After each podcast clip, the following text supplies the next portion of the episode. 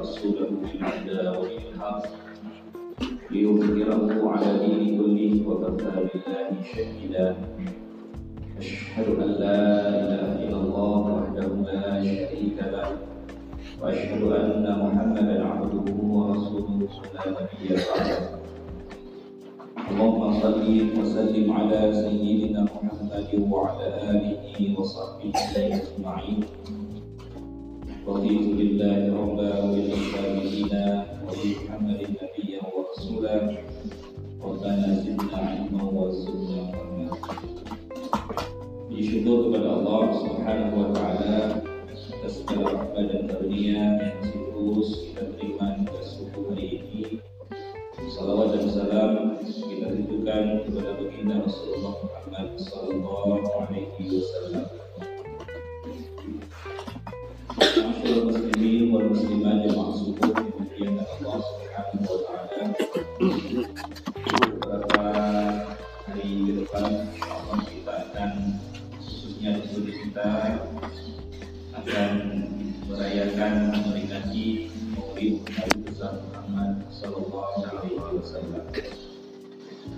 Ada beberapa fakta pembahasan yang patut kita ulas ketika kita berbincang berbicara tentang kisah kerasulan dan kehidupan dari baginda Rasulullah.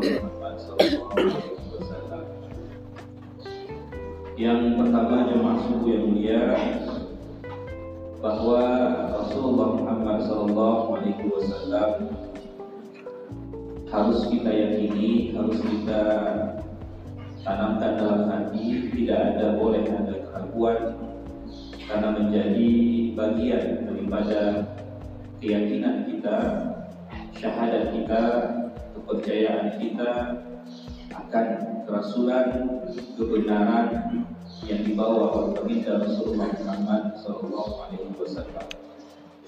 Kita selalu mengucapkan dalam syahadat kita, Asyhadu an la ilaha illallah wa asyhadu anna Muhammadar Rasulullah.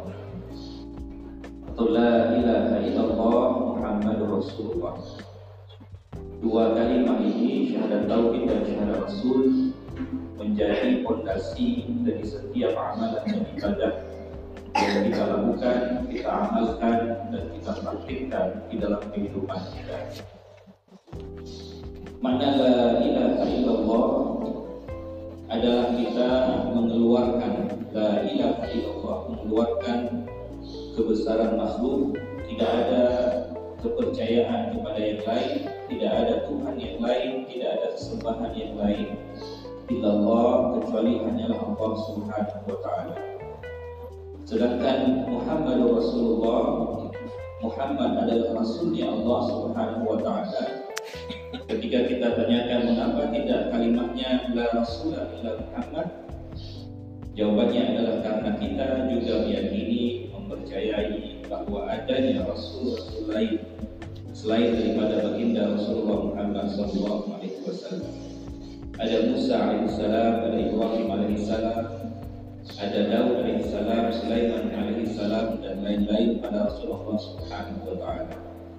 Tapi mengapa kita menyebutnya Muhammad Rasulullah? Karena kita adalah umatnya Muhammad sallallahu alaihi wasallam.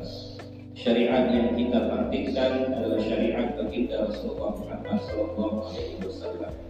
Tata cara salat subuh kita, salat duhur kita, rukun sujud kita, semua yang kita amalkan adalah merupakan apa yang diwariskan amalan ibadah yang diajarkan oleh baginda Rasulullah Muhammad Sallallahu Alaihi Wasallam.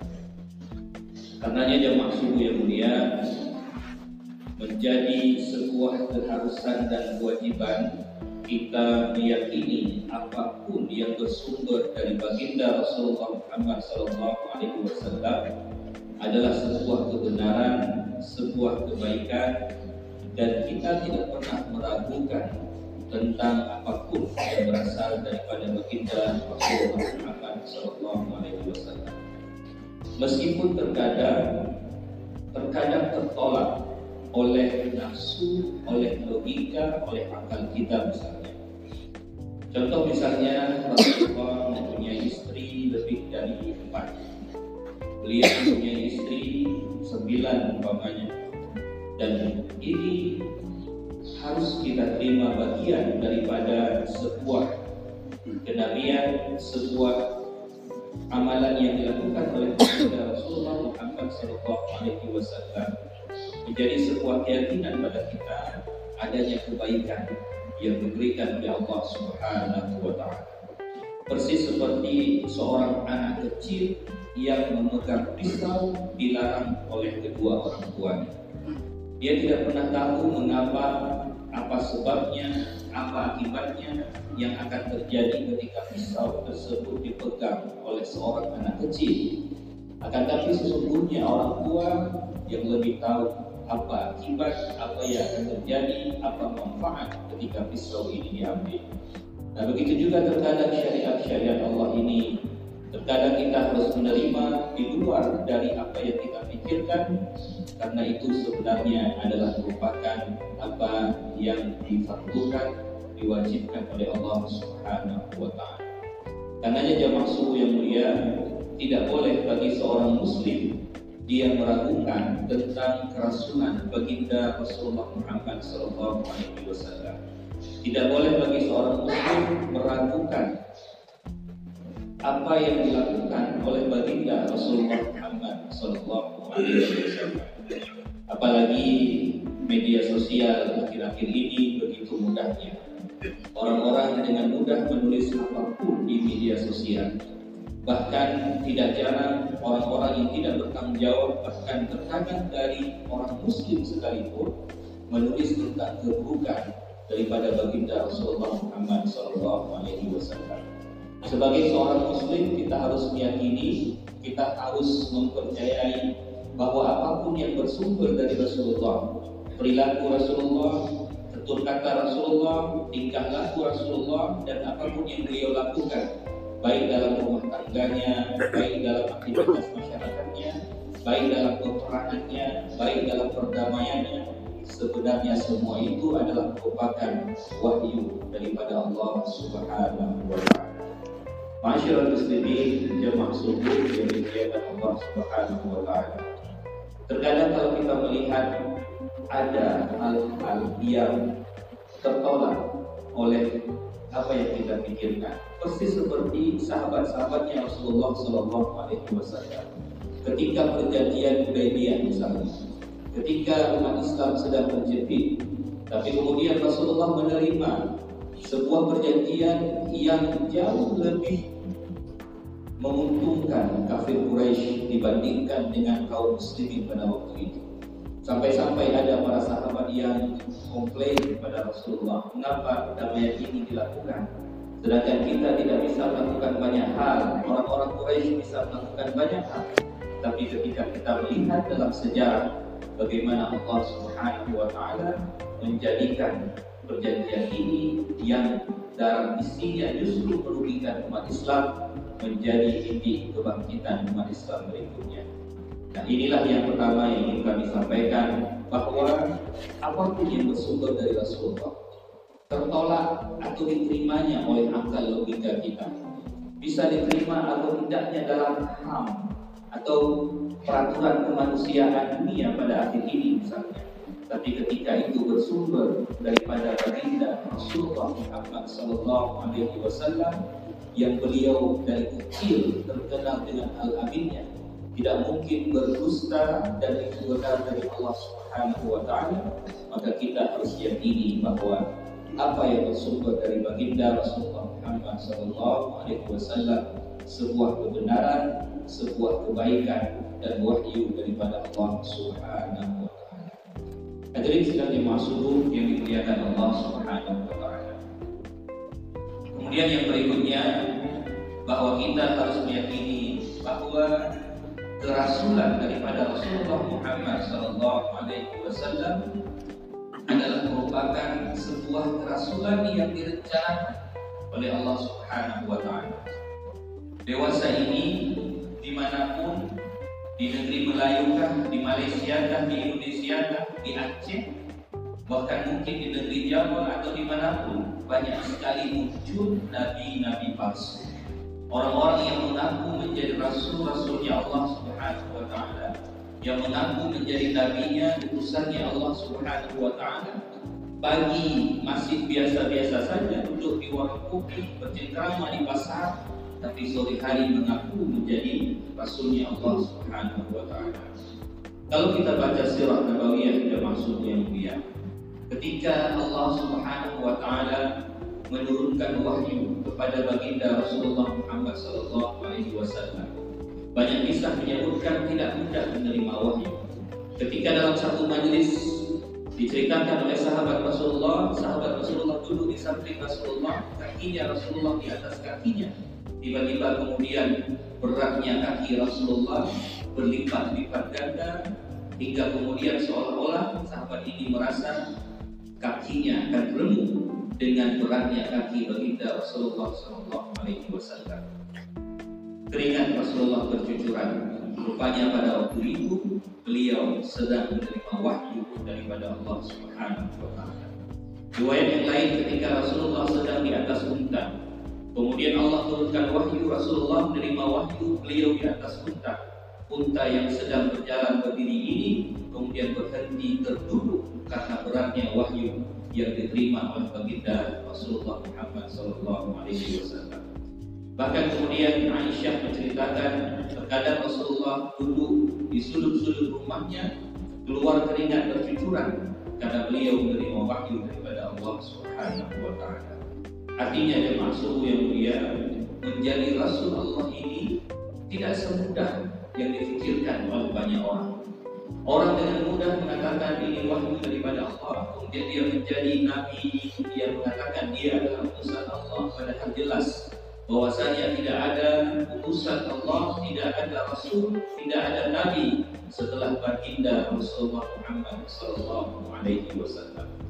Mengapa perlu kita sampaikan? Karena ada umatnya. Yang anehnya ada umatnya, ada orang-orang yang dengan mudah percaya. Wallahu bagaimana mungkin bisa mudah mempercayai padahal dai begitu banyak, para ulama begitu banyak. Al-Quran disampaikan tidak henti-henti di seluruh penjuru dunia tentang kebaikan, kebenaran adalah agama kita, agama Islam dan Rasulullah Muhammad Sallallahu Alaihi Wasallam menjadi nabi yang terakhir. Tapi ada orang yang mempercayai bahwa ada Rasul setelah baginda Rasulullah Muhammad Sallallahu Alaihi Wasallam. Mari jaga iman jamaah subuh yang mulia. Menjaga iman tidak hanya dengan kita menyebut-nyebut nama Muhammad saja, tapi dengan mengamalkan amalan-amalan soleh, amalan-amalan yang dipraktikkan, amalan-amalan sunnah yang diwariskan oleh baginda Rasulullah Muhammad Sallallahu Alaihi Wasallam. Yang berikutnya jamaah subuh yang mulia yang perlu juga kita sampaikan bahwasanya Rasulullah Muhammad Shallallahu Alaihi Wasallam diturunkan di waktu yang tepat, di tempat yang tepat. Bahkan para sejarawan Muslim ada yang menyebutkan, ada yang berpendapat sekiranya bukan di Makkah, sekali, misalnya bukan di daerah Hijaz atau bukan di Jazirah Arab, mungkin Islam tidak mudah tersebar ke seluruh penjuru dunia hanya dalam jangka waktu 23 tahun saja. Kita tahu dalam sejarah bagaimana Rasulullah dilahirkan di kota Makkah. Tapi kecil Rasulullah bukan di kota Makkah. Makkah pada waktu itu, khususnya Ka'bah pada waktu itu pusat paganisme atau pemujaan terhadap dewa-dewa. Hari-hari yang dilakukan oleh orang-orang Mekah khususnya di sekeliling Ka'bah adalah mereka bertawaf. Tawaf sudah ada pada waktu itu. Kemudian 360 buah patung berdiri di dalam dan di luar Ka'bah Baitullah yang seharusnya. Kemudian orang setiap hari menyembelih hewan-hewan ternak, menyembelih domba, menyembelih unta, dan memberikan sesembahan sesajen kepada patung-patung atau dewa-dewa mereka yang ada di kota Makkah Al-Mukarramah khususnya di sekeliling Ka'bah Baitullah. Karenanya jemaah subuh yang mulia, bagaimana kemudian Allah Subhanahu wa taala menyelamatkan kecilnya Rasulullah. Masa kecilnya Rasulullah diasingkan jauh dari tempat kelahirannya. di daerah pelosok bersama Halimatus Sa'diyah dan keluarganya hingga kemudian bagaimana Rasulullah Muhammad Sallallahu Alaihi Wasallam tidak melihat waktu masa kecilnya bagaimana orang-orang sibuk dengan menyembah dewa dewi dan patung-patung pada waktu itu. Maka berbahagia adik-adik yang hari ini mungkin duduk di pondok pesantren. Karena sejatinya bahwa kita duduk, kita belajar jauh dari orang tua, fokus di satu wilayah, di satu tempat untuk kita mengenal ilmunya Allah Subhanahu wa taala dan itu sudah pernah dilakukan oleh baginda Rasulullah Muhammad sallallahu alaihi wasallam. Kemudian kita melihat bagaimana kecilnya Rasulullah. Kecilnya Rasulullah adalah seorang yang jujur, orang yang terpercaya dan orang yang dipercayai pada waktu itu. Remajanya Rasulullah menjadi remaja yang jujur, remaja yang al-amin, remaja yang dipercaya. Hingga kemudian kita tahu kisahnya saat banjir datang, Hajarul Aswad lepas dari Ka'bah, jatuh dan orang-orang para pemuka Quraisy pada waktu itu bertengkar ribut siapa yang akan meletakkan Hajarul Aswad yang mulia di tempatnya. Kemudian mereka bersetuju pendapat siapa yang duluan datang ke Ka'bah esok hari dia akan menjadi orang yang akan meletakkan Hajarul Aswad kembali di tempatnya. Dan kemudian baginda Rasulullah Muhammad lah yang kemudian menjadi wasilah orang yang membantu mereka. Maka Hajarul Aswad yang mulia diletakkan dengan tangan yang mulia yaitu baginda Rasulullah Muhammad sallallahu alaihi wasallam. Bahwa kota Mekah adalah kota pilihan. Kita tahu dua imperium besar Romawi dan Persia pada waktu itu menguasai dunia dan Jazirah Arab khususnya di Makkah al-Mukarramah tidak menjadi bagian penguasaan dari dua imperium besar ini. Maka Orang-orang para pedagang, para musafir pedagang, mereka lebih senang singgah melalui jazirah Arab khususnya Makkah dan Mukarramah karena tidak perlu membayar upeti terhadap Romawi maupun Persia. Akan tapi menariknya bahwa kota Mekah menerima semua mata uang, mata uang Persiakah dalam bentuk perak ataupun mata uang Romawi dalam bentuk emas, dia menerima pembelian dan penjualan di kota Makkah Al-Mukarramah. Maka inilah yang menyebabkan mengapa ada dua mata uang di Jazirah Arab. Ada dinar-dinar dalam bentuk emas dan dirham dalam bentuk perak. Sehingga kemudian jamaah subuh yang mulia, para perziarah, para musafir, orang-orang pedagang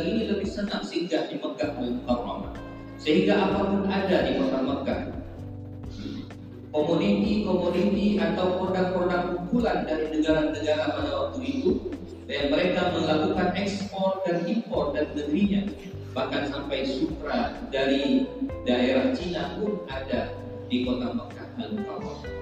Apa hikmahnya bagi Islam jamaah yang mulia? Persinggahan orang-orang dari mancanegara ini menyebabkan Islam dengan mudah tersebar ke seluruh dunia lewat jalur perdagangan Bahkan diceritakan kalau kita baca dalam sejarah Islam bahwa pada masa Khulafaur Rasyidin sekalipun Islam sudah masuk ke negeri Aceh kita yang mulia ini. Hadirin sidang yang subuh yang dimuliakan Allah Subhanahu wa taala. Yang ingin kami sampaikan bahwa kelahiran baginda Rasulullah Muhammad sallallahu alaihi wasallam di 571 Masehi 120.200 tahun dan terputusnya kenabian dari Rasul sebelumnya. Bagaimana kemudian Rasulullah Muhammad Sallallahu Alaihi Wasallam tidak ada Rasul yang turun Jazirah Arab pada waktu itu sebelumnya semuanya turun daripada Bani Israel jauh daripada Jazirah Arab pada waktu itu. 1200 tahun terputus kenabian. Setelah baginda Nabi Allah Ismail alaihissalam terputus kenabian di negeri Arab hingga kemudian lahirnya baginda Rasulullah Muhammad sallallahu alaihi wasallam. Lahirnya di kota Makkah Al-Mukarramah. Lahirnya kemudian tanpa ayah. Kemudian usia 6 tahun meninggal ibunya. Usia 8 tahun meninggal kakeknya dan diasuh oleh Abu Talib pamannya. Yang ingin kami sebutkan jamaah subuh yang mulia bahwa seluruh kisah hidup baginda Rasulullah Muhammad sallallahu alaihi wasallam adalah dalam perencanaannya Allah Subhanahu wa taala. Begitu pula bagaimana Rasulullah diturunkan kepadanya kitab suci Al-Quran.